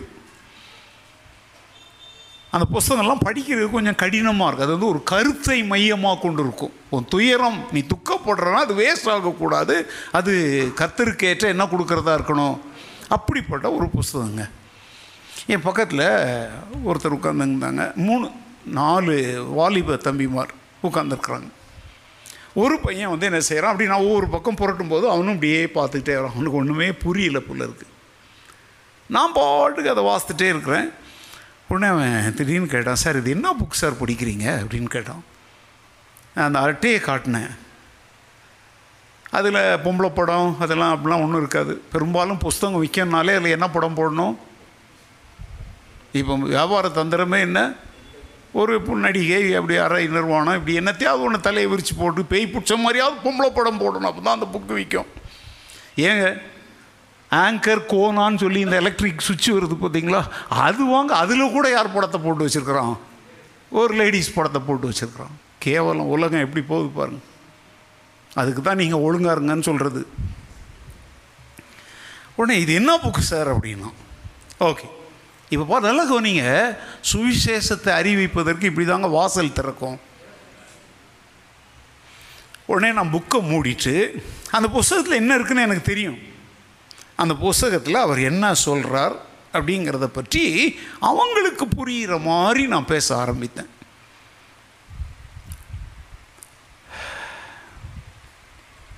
இது வந்து அரக்கோணம். இங்கேருந்து சென்னைக்கு போகும்போது அரக்கோணத்துக்கு அப்புறம் அடுத்தது பெரிய நமக்கு எது தான், சென்னை தான். அரக்கோணம் வந்தாலே ரெடி ஆகிடுவோம் இல்லையா? அப்போ வந்து அரக்கோணம் ஜங்ஷனில் நிற்கிது. எல்லாம் டீலாம் வாங்கி குடித்தாங்க. அப்போ வந்து நான் இது வரைக்கும் அதுக்கு முன்னாடியே இருந்து பேச ஆரம்பித்தேன். அப்போ அவங்க நான் சொன்ன வசனங்கள் இந்த புஸ்தகத்தை மையமாக வச்சுக்கிட்டு சுவிசேஷத்துக்குள்ளே வந்துட்டேன். அப்போ அரக்கோணம் தாண்டுது. ஏன்னா அதுக்கப்புறம் வந்து பெரம்பூரில் இறங்கிடுவோம் இல்லை சென்ட்ரலுக்கு போவோம். அதனால் நீங்கள் எங்கே சார் போனால் நான் சென்ட்ரல் தான் போகிறேண்ணா அப்படின்னு சொல்லி எங்கே போகிறேன் என்ன என் வீட்டிலலாம் சொன்னேன் நான். உடனே அவங்க கேட்டாங்க, சார் இப்போ நீங்கள் சொன்னீங்களே சார் இயேசு வந்து அற்புதங்களை செய்கிறார், நான் சொ இயேசுனுடைய வல்லமையை பற்றிலாம் நிறைய சொல்லிக்கிட்டே போயிருந்தேன் பார்த்தீங்களா. யாருக்காவது ஒருத்தருக்கு நீங்கள் ஜெபம் பண்ணால் ஏதாவது நடக்குமா சார் அப்படின்னாங்க. நான் சொன்னேன், நீங்கள் நம்புனா நடக்கும். உடனே அவங்க என்ன சொன்னாங்கன்னா, அந்த ஏற்ற லைனில் வந்து நாலு பேர் உட்காந்துருக்காங்க, இவன் என் பக்கத்தில் ஒருத்தன் உட்காந்துருக்குறான். சார் எங்கள் நண்பன் சார், இவனுக்கு ஒரு பெரிய வியாதி, நாங்கள்க்காக சென்னைக்கு அவனுக்கு என்ன கொடுக்க கூட்டிகிட்டு போகிறோம், ட்ரீட்மெண்ட்டுக்காக கூட்டிகிட்டு போகிறோம் சார். இப்போ இவ்வளோ நேரம் இப்போ நான் சொன்னதை அவங்களும் கேட்டுக்கிட்டு தான் இருந்தாங்க. அவனுக்காக நீங்கள் ஒரு பிரார்த்தனை பண்ணுறீங்களா சார் அப்படின்னாங்க. ஓ, அதில் என்ன இருக்குது, தாராளமாக பண்ணுறேன் அப்படின்னு சொன்னேன். அரக்கோணம் தாண்டி போயிட்டுருக்குது, திருவள்ளூர் அதெல்லாம் வந்தாச்சு. அந்த இடத்துல நான் சொன்னேன், நீங்கள் வேறு ஒன்றும் செய்ய வேண்டாம், என்ன செய்யணும் சார் இப்போ பிரார்த்தனை பண்ணோன்னா என்ன சார் அவனுக்கு தெரில தெரில என்ன பண்ண, ஒன்றும் பண்ண வேண்டாம், நீங்கள் அப்படியே உட்காருங்க அப்படின்னு சொல்லிட்டு நான் என் சீட்டிலேருந்து அந்த வியாதி உள்ள பையன் மேலே கையை வச்சு அவங்களுக்கெல்லாம் புரியும்படி எளிய தமிழில் சோத்திரம் சோத்திரம் சோத்திரம் ஓ சோத்திரம் அப்படிலாம் பயமுறுத்தாதீங்க, வியாதி கூடிடும்.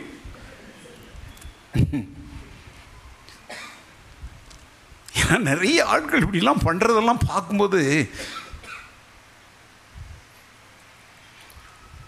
அப்போ நான் பே நான் ஜெபம் பண்ணும்போது அவங்கெல்லாம் உற்று கவனிக்கிறாங்க. அதை ஜெபம் பண்ணேன், ஜெபம் பண்ணிட்டு நான் சொன்னேன், ஓகே சென்னைக்கு போங்க, நீங்கள் டாக்டரை பாருங்கள், ஆனால் நான் அடிக்கடி உங்களுக்கு ஒரு வார்த்தை சொல்கிறேன் தெரியுமா, நாங்கள் மருந்துகளை கொடுக்குறோம், கடவுள் தான் என்ன ஆக்குகிறார் அப்படின்னு டாக்டர்ஸே சொல்கிறாங்க அப்படிங்கிறதெல்லாம் அவங்களுக்கு சொல்லிவிட்டு, நீங்கள் இப்போ நான் ஆண்டவர்கிட்ட நான் இப்போ பிரார்த்தனை பண்ணேன் பார்த்தீங்களா, இதை மாதிரி நீங்களும் என்ன செய்யுங்க, பிரார்த்தனை பண்ணுங்கள் இயேசுவே அப்படின்னு கேட்டு பண்ணுறோம் சார் அப்படின்னு சொல்லிவிட்டு.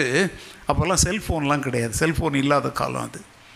அப்போ நான் கேட்டேன், நீங்கள் எங்கே இருக்கிறீங்க அப்படின்னு கேட்டால், அவங்க சேலத்தில் ஒரு இடம், எக்ஸாம்பிள் சொல்கிறேன், எக்ஸாம்பிளில் உண்மையாகவே சொல்கிறேன், கொண்டலாம்பட்டி அப்படிங்கிற ஒரு இடத்த சொன்னாங்க.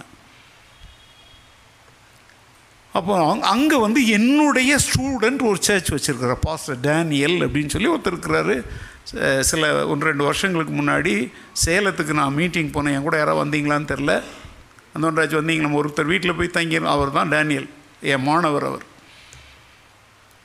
அப்போ நான் என்ன பண்ணேன், ஏன்னா நான் இவங்களை திரும்பி பார்க்க முடியும், ஏன்னா நான் பெங்களூரில் இருக்கிறேன். அப்போ வந்து அவங்க வந்து என்ன சொன்னாங்கன்னா, நான் சொன்னேன், நான் ஒருத்தருடைய நம்பர் தரேன், கான்டாக்ட் நம்பர் தரேன், அவருடைய அட்ரஸ் தரேன், நீங்கள் என்ன செய்யுங்க, சேலத்துக்கு திரும்பி போவீங்கல்ல இப்போ ட்ரீட்மெண்ட்லாம் முடிச்சுட்டு, அவரை போய் என்ன செய்யுங்க, சந்திங்க. இப்போ நான் உங்களுக்கு ஜெபம் பண்ண மாதிரி அவர் உங்களுக்கு என்ன பண்ணுவார், ஜெபம் பண்ணுவார். அவங்க ரொம்ப சீரியஸாக உடனே ஒரு பேப்பரில் அந்த பாஸ்டர் டேனியலினுடைய விவரங்களை அவர் எந்த, ஏன்னா நாங்கள் போயிருக்கிறோம்ல, அந்த படங்களெல்லாம் வரைஞ்சி காட்டி இந்த இடத்துக்கு போங்க, இப்படி ஒரு இடம் வரும், அதில் அப்படி ரைட்டில் திரும்புங்க, அதெல்லாம் வரைஞ்சி கொடுத்துட்டேன். ரொம்ப பத்திரமாக பவ்யமாக வாங்கி வச்சுக்கிட்டாங்க. இப்போ நான் என்ன விதைச்சிருக்கிறேன், விதை விதைச்சிருக்கிறேன். இப்போ நான் அடுத்து என்ன செய்ய முடியும், இனி அவங்கள வா அதுக்கப்புறம் நான் அவங்கள வாழ்க்கையில் பார்க்கலைங்க, இப்போ நான் என்ன செய்ய முடியும் தெரியுமா, ஆண்டவரே உம்முடைய வசனம் ஒருபோதும் வெறுமையாக என்ன செய்யாது, திரும்பாது, அது அனுப்பின காரியமாகும்படி வாய்க்கும்படி செய்யும். அந்த ஐந்து வாலிபர்களை நீர் சந்தியும். தொடர்ந்து நான் சில காலம் ஜெபிச்சுக்கிட்டே இருந்தேன். அதுக்கப்புறம் ஒரு முறை என்னுடைய மாணவர், அவர் பெரிய பாஸ்டர், நான் அவரை தொடர்பு கொண்டு கேட்டேன். அப்பா அவர் சொல்கிறாரு, ஐயா ரொம்ப ஆச்சரியம், திடீர்னு பார்த்தா ஒரு நாள் அஞ்சு பையங்க வந்து நிற்கிறாங்க, நாங்கள் ட்ரெயினில் இப்படி தாடி வச்ச ஒரு பாதிரியாரை பார்த்தோம், அவர் உங்கள் அட்ரஸ் கொடுத்து உங்களை பார்க்க சொன்னார் அப்படின்னு சொல்லி வந்தாங்க ஐயா. என்ன விஷயம் அப்படின்னா, அப்போ ட்ரெயினில் நீங்கள் பேசுனது, நீங்கள் அவங்களுக்காக ஜெபம் பண்ணதெல்லாம் சொன்னாங்க, டாக்டரை பார்த்துட்டு அதுக்கப்புறம் ஊருக்கு வந்த உடனே மறுநாளே என்னை பார்க்க வந்துட்டாங்க ஐயா. இப்போ அந்த விதை என்ன செய்யுது, பலன் கொடுக்குது. அப்புறம் அவர் அவர் உள்ளூர்க்கார் பார்த்தீங்களா, அதே ஊரில் இருக்கிறவர் இல்லையா, அவங்கள அடிக்கடி சந்தித்து அப்புறம் ஆலயத்துக்கு வர வச்சு. இப்போ நான் என்ன உங்களுக்கு சொல்ல முயற்சிக்கிறேன்றேன்னா, இது என் சாட்சியை நான் சொல்லலைங்க, நம்ம எல்லோரும் ஒரு பறவைகள் மாதிரி ஒரு பழத்தை சாப்பிட்றோம், அந்த பழத்தோடு பழமாக அந்த பழத்தினுடைய விதைகள் கொட்டைகள்லாம் எங்கே போகுது? நமக்குள்ளே போகுது. அதை வந்து அந்த பறவைகள் போகிற இடத்துல எங்கேயோ என்ன செஞ்சது விட்டுட்டு போகுது. சில சமயத்தில் பார்த்தீங்கன்னா எது எது எங்கெங்கேயோ முளைச்சிருக்கோம். அப்பார்ட்மெண்ட்டில் பாருங்கள், அரச மரம் ஒன்று முளைச்சிருக்கோம். இந்த அரச மரத்தில் உட்கார்ந்த போது ஒரு பறவை அதை என்ன செஞ்சுருக்கோம்? அந்த பழத்தை சாப்பிட்ருக்கோம். இங்கே வரும்போது அது அங்கே எச்சம் போட்டிருக்கோம். அங்கே என்ன செய்யும் அது? அப்படி நீங்கள் பெரிய பெரிய பாறைகளில் பார்க்கலாம். இயற்கைகளுக்குள்ளே கடந்து போனவங்களுக்கு நான் சொல்கிறது என்னன்னு புரியும். நான் அப்பவும் சொல்கிறேங்க, நம்மளை இந்த உலகத்துக்குள்ளே ஆண்டவர் எங்கெங்கேயோ அனுப்புகிறார். ஜோக் அடிக்க, ஊர் சுற்றி பார்க்க, ஃபோட்டோ எடுக்க, செல்ஃபி எடுக்கல. இங்கே நிறைய பேருக்கு ஒரே போர் அடிக்குது. எங்கேயாவது போயிட்டு வரலாமா? லால் பார்க் போகலாமா? கப்பன் பார்க் போகலாமா? இது நீ எத்தனாத்த முறை தான் அதை நீ பார்ப்ப. ஊட்டிக்கு போகலாமா? அப்புறம் எங்கே போகலாம்? ஏற்காடு போகலாமா? சுவிசேஷம் சொல்ல போகலாமான்னு கேளுங்க, மூஞ்சி இஞ்சி தின்ன டேஸ் மாதிரி ஆகிடும். ஊட்டிக்கு போகலாமான்னு அப்படியே மலர்ந்துடும், அங்கே இருக்கிற ரோஜா மாதிரி.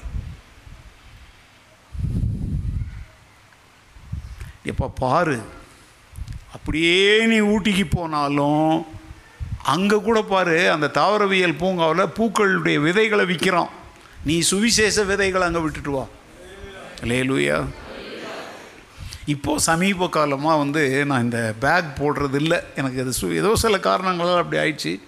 இந்த ரெட் பேக் போடுறேன் பார்த்தீங்களா? இப்போ ரெண்டு நாடகத்தில் பதவியம் போட்டுக்கிட்டு இருந்தான். அந்த பேக்கை பார்க்கும்போதெல்லாம் என்னுடைய அடையாளமே அதாங்க. தாடி ஒரு ரெட் பேக் அப்படின்னாலே பாஸ்டர் ரூபன்னு எல்லோரும் சொல்லிடுவாங்க. ஒரு தாடி வச்சுருப்பார், என்ன போட்டிருப்பார், அது உள்ளே என்ன இருக்கும் தெரியுமாங்க? ட்ராக்ஸ் இருக்கும். சும்மா நாட்டுக்கு அப்படி கொடுத்துட்டு வரோம். இதை படித்து பாருங்கள். தேவனுடைய வார்த்தையை கேளு, அதை நன்மையும் உண்மையுமான இருதயத்துக்குள்ளே அதை என்ன செஞ்சுக்கோ, வச்சுக்கோ. அது உனக்குள்ளேயும் பலன் தரும். இப்போ ஒரு தாய் நல்ல சத்துள்ள ஆகாரத்தை சாப்பிட்றான்னா அவளுக்கும் அது ஆகாரம், அவள் பால் கொடுக்குற பிள்ளைக்கும் அது ஆகாரம். லேலூயா. நம்ம மூலம் திருவசனமாகிய களங்கம் இல்லாத ஞான பாலை பெற்றுக்கொள்ள தாகத்தோடும் பசியோடும் எவ்வளவோ மக்கள் வாழ்ந்துக்கிட்டு இருக்கிறாங்க. பாட்டு பாடுறோம். பிள்ளைகள் அப்பம் கேட்கின்றன, ஜீவ அப்பம் கொடுப்பாயா, ஜீவ அப்பம் கொடுப்பாயா, உனக்காக நான் மரித்தேனே, எனக்காக நீ என்ன செய்தாய், உனக்காக நான் மரித்தேனே, எனக்காக நீ என்ன செய்தாய், எனக்காக நீ என்ன செய்தாய். அதில் பாட்டு வருது, இயேசு என்றால் என்ன விலை என்றே கேட்டிடும் எத்தனை பேர், பிள்ளைகள் அப்பம் கேட்கின்றனர், ஜீவ அப்பம். நீயே உன் ஆத்துமாவில் வறண்டு போய் கிடந்தா நீ என்னத்தை கொடுப்ப? அதனால தான் ஆண்டவர் சொல்றாரு, என் கட்டளைகள் என் நியாயங்களின்படி நீங்கள் நடக்கும்படி நான் செய்வேன். ஹல்லேலூயா. ஆண்டவர் வந்து கேட்டா கேளு, கேட்கலனா போ அப்படின்லாம் விடலைங்க. வருந்தி வருந்தி வருந்தி வருந்தி மீண்டும் மீண்டும் நம்மளோட பேசுகிற நோக்கம் என்ன தெரியுமா? வர இஷ்டம் இருந்தாவா, வரலன்னா போ அப்படி இல்லைங்க. நிறைய பேர் இன்னைக்கு சுவிசேஷம் சொல்லும் பொழுது, பிரசங்கம் பண்ணும் பொழுது, என் கடமையை நான் சொல்கிறேன், வந்தாவா வரலன்னா போ அப்படின்ற மாதிரி, எடுத்தோம் கவுத்தோன்ற மாதிரி பிரசங்கம் பண்ணுறாங்க. சாரி, அப்படிப்பட்ட பிரசங்கிமாரை விட்டு விலகுங்க.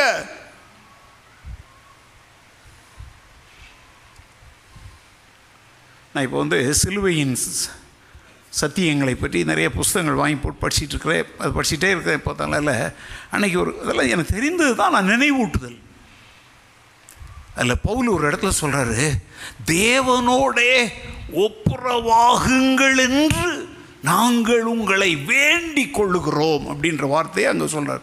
தேவனோடு என்ன ஆகுங்க? நல்மனம் பொருந்துங்க. அவரை விட்டு தூரமாக நிற்காதீங்க. ஏன்னா ஒப்புரவாக்குதலின் உபதேசத்தை தேவன் எங்களிடத்தில் தந்திருக்கிறார். ஒப்புரவாக்குகிற ஊழியத்திற்கு தேவன் எங்களை என்ன செஞ்சிருக்கிறார்? அழைச்சிருக்கிறார். அதனால தேவனோட என்ன ஆகுங்க, ஒப்புரவாகுங்கன்னு உங்களை நாங்கள் என்ன பண்றோம்? வேண்டிக்கிறோம். We request. இதாங்க ஊழியம். என் சிறு பிள்ளைகளே, கிறிஸ்து உங்களில் உருவாகும் அளவும் நான் உங்களுக்காக என்ன செய்கிறேன்? கர்ப்ப வேதனைப்படுகிறேங்கிறாங்க. அவர் ஊழியக்காரரு. கேட்டா கேளு, கேட்கலாம் போ. ஊதுற சங்க ஊதிட்டேன், பாப்பாத்தியம்மா மாட்டை கட்டினா கட்டு, கட்டலைனா போ அப்படின்னு பேசுகிறாங்க. அப்படின்னா அவங்கெல்லாம் அழைக்கப்பட்டு வந்த ஊழிய நல்ல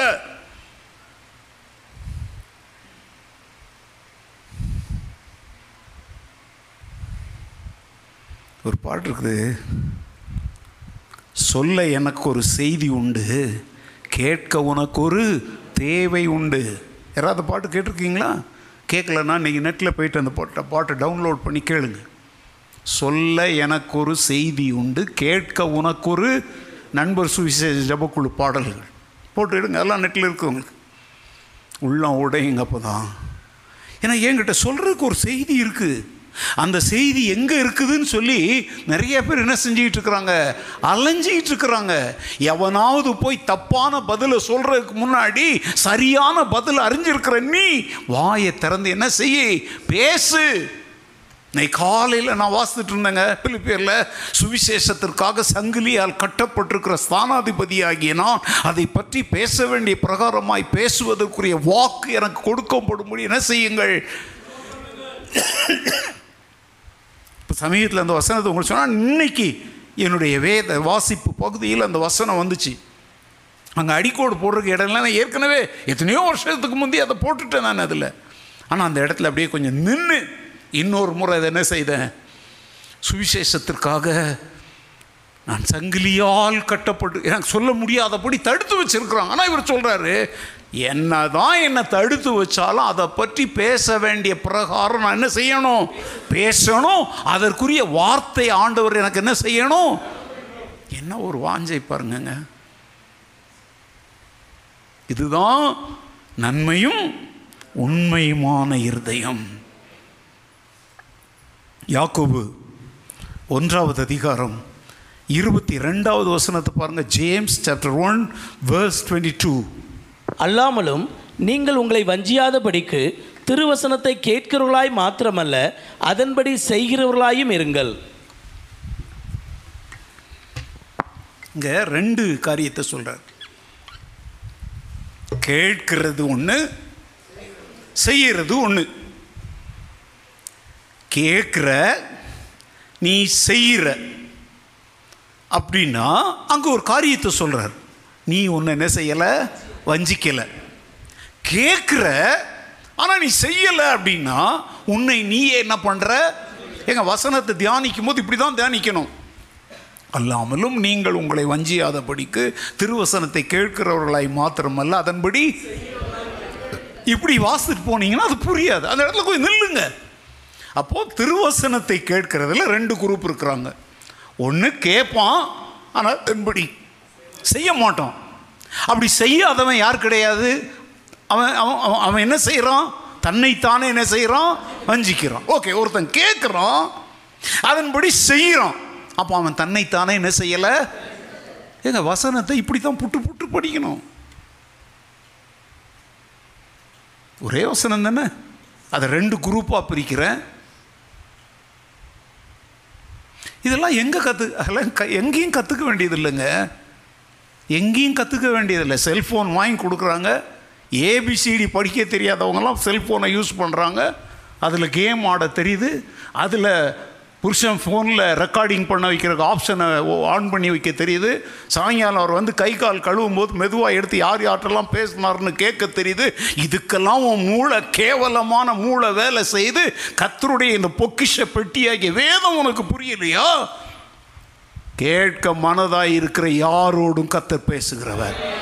எனக்கு பைபிள் புரியலைன்னு ஒருத்தர் சொல்கிறாங்க அப்படின்னா அவங்க அதை உண்மையிலேயே புரிந்து கொள்ளணும், அறிந்து கொள்ளணுங்கிற வாஞ்சையோட என்ன செய்யலைன்னு அர்த்தம்.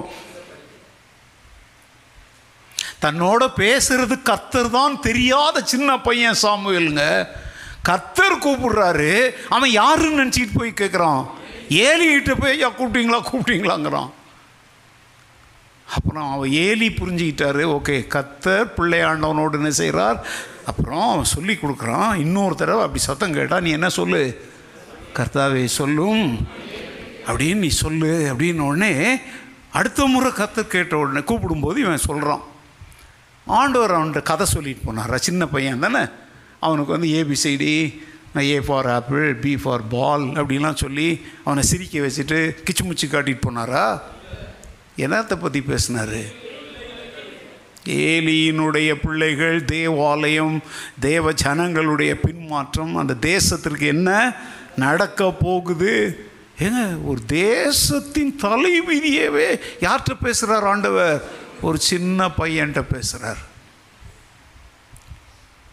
அப்போ ஏலி கேட்குறான், மகனே உள்ளதை உள்ளபடி என்கிட்ட சொல்லு, கர்த்தர் சொன்னதில் ஒன்றையும் நீ என்கிட்ட என்ன செய்யாத, மறைக்காத. ஏங்க, அது அவன் வீட்டுக்கு மேலே வரப்போகிற ஒரு நியாய தீர்ப்பின் வார்த்தை கூட அதில் இருக்குது. அவன் தேவனுடைய மனிதன், அதனால் சொல்கிறான் நீ சொல்லு. அப்போ சாமுவேல் அப்படியே கர்த்தர் சொன்னதை அப்படியே சொல்கிறாங்க. ஏலியினுடைய இருதயம் குத்தப்பட்டுச்சா? வேதனை அடைந்தானா? அங்கே கர்த்தர் சொன்ன வார்த்தைகளெல்லாம் அடுத்தடுத்து எடுத்து நிறைவேறிச்சா? இதுலேருந்து என்ன சொல்கிறேன், என்ன புரிஞ்சுக்கிறீங்க? கேட்க விரும்புகிற ஒரு குழந்தையோடு கூட கூட கர்த்தர் என்ன செய்வார்? பைபிள் படித்தா எனக்கு தூக்கம் வருது, பைபிள் படித்தா எனக்கு கொட்டாவி வருது, வெக்கமால அப்படி சொல்கிறதுக்கு உங்களுக்கு. டிவி பார்க்கும்போது ஏன் கொட்டாவி வரல? ஏன்னா உன் ஆத்துமாவில் அந்த அசிங்கம். அதாவது கருவாடு விற்கிறவங்களுக்கு கை வந்து நார்மா? உங்களுக்கு பழமொழி புரியல. இல்லை, கருவாடை அள்ளி அள்ளி விற்க, கருவாடுனா என்ன தெரியல, ட்ரை ஃபிஷ். அவங்க வந்து இப்படி மோந்து பார்த்தா ஐயோ நாறு தாரணம் சொல்லுவாங்க. ஏன்னா அது கருவாடு கூடையே, அவங்களுக்கு அது இல்லைன்னா தூக்கம் வராது. அதை மாதிரி அந்த டிவியில் வர்ற கருவாடெல்லாம் உனக்கு அந்த நாத்தத்தையே பார்த்து பார்த்து பார்த்து பார்த்து உன் கண் பழகுனதுனால உனக்கு கொட்டாவியும் வரல கெட்டாவியும் வரல. அப்படியே இன்ட்ரெஸ்டாக இருக்குது. அடுப்பில் பத்து விசில் இருபது விசில் வந்தால் கூட உன் காதில் கேட்க மாட்டேங்குது, கரிஞ்சு போச்சு. கேஸ் ஸ்டவ் ஆஃப் பண்ண மறந்துட்டு ஒரு நாள் முழுசும் அது எரிஞ்சு வீடெல்லாம் புகையாகி இங்கே இருக்கிறாங்க. நான் சொல்கிற இந்த ஆசாமிங்க இப்போ உட்காந்து கேட்டுக்கிட்டு இருக்கிறாங்க. அதிலெல்லாம் உன் கவனம் அப்படி போகுது. ஆனால் ஆண்டவருடைய வேதத்தின் மேலே உன் கவனம் போகலை அப்படின்னா எப்படி? அது டிவியை கூட ஆஃப் பண்ண மறந்துட்டு வந்துடுறாங்க.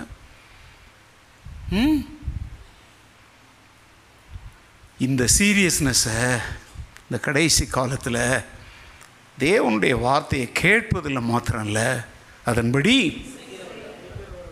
கொஞ்சம் நான் இடத்துல நிறுத்துறேன். நான் மற்ற காரியங்கள் அடுத்து வரேன், வேக வேகமாக உங்களுக்கு சொல்லித்தரேன். சமீபத்தில் நீங்கள் எப்போதாவது உட்கார்ந்து நானோ ஜிம்மோ யாரோ ஏதோ ஒரு பிரசங்கமோ ஏதோ ஒன்றின் மூலம் கர்த்தர் உங்களோட பேசும், இதை வந்து என் வாழ்க்கையில் இருக்குதா, நான் இதன்படி செய்கிறேன்னா? எப்போதாவது ஒரு சுய பரிசோதனை செஞ்சிங்களா? இப்போ பாருங்கள், முந்திலாம் ஜுரம் எவ்வளோ இருக்குன்னு தெரியணும்னா டாக்டர்கிட்ட போகணும். இப்போ அப்படிலாம் இல்லைங்க, நம்மளே வீட்டில் அதை வாங்கி வச்சுருக்கலாம் இல்லையா? அந்த காலத்தில் இப்படி போடுற, இப்போ அப்படிலாம் இல்லை. சும்மா இப்படி நெத்தியில் இப்படி ஒட்டினாலே போதும், அது அப்படி வச்சாலே அதுவே என்ன செய்யும், காட்டுது. இல்லை எங்கள் கையில் இப்படி வச்சாலே காட்டுது. பிபி எவ்வளோ இருக்குன்னு சொல்லி முந்திலாம் டாக்டர்கிட்ட ஓடணும். இப்போல்லாம் அப்படி இல்லை, ஒரு சின்ன பெரிய வாட்ச் மாதிரி இருக்குது, அதை நீங்கள் இப்படி பண்ணிவிட்டு ஸ்டார்ட் அப்படின்னு உடனே அதுவே பஸ் அப்படின்னு ஏறும். கொஞ்சம் நேரம் நீங்கள் இருந்தீங்க அப்படின்னா கொஞ்சம் நேரத்தில் அது மேலே எங்கேயும் போய்ட்டு நூற்றி அறுபது நூற்றி எண்பதெல்லாம் காட்டிட்டு கடைசி வந்து நிற்கும் one twenty five ninety seven அப்படின்னு காட்டுது. முந்திலாம் உங்கள் பிளட்டில் குளுக்கோஸ் எவ்வளோ இருக்குதுன்னு தெரியணும்னா அங்கே ஆஸ்பத்திரி ஓடணும், அவங்க அப்படி குத்துவாங்க, அப்படி பண்ணுவாங்க, இப்படி பண்ணுவோம். இப்போ நம்ம வீட்டிலையே என்னது வந்து அதைச்சி ஒரு சின்ன பெண் மாதிரி இருக்குது, அப்படி குத்திட்டு ஒரு குச்சியில் அப்படி உள்ள சொருவிட்டு அந்த இதில் ஒரு ஒரு ஒரு ட்ராப் பிளட்டை நீங்கள் விட்டால் போதும் அங்கே மிஷினில் காட்டுது.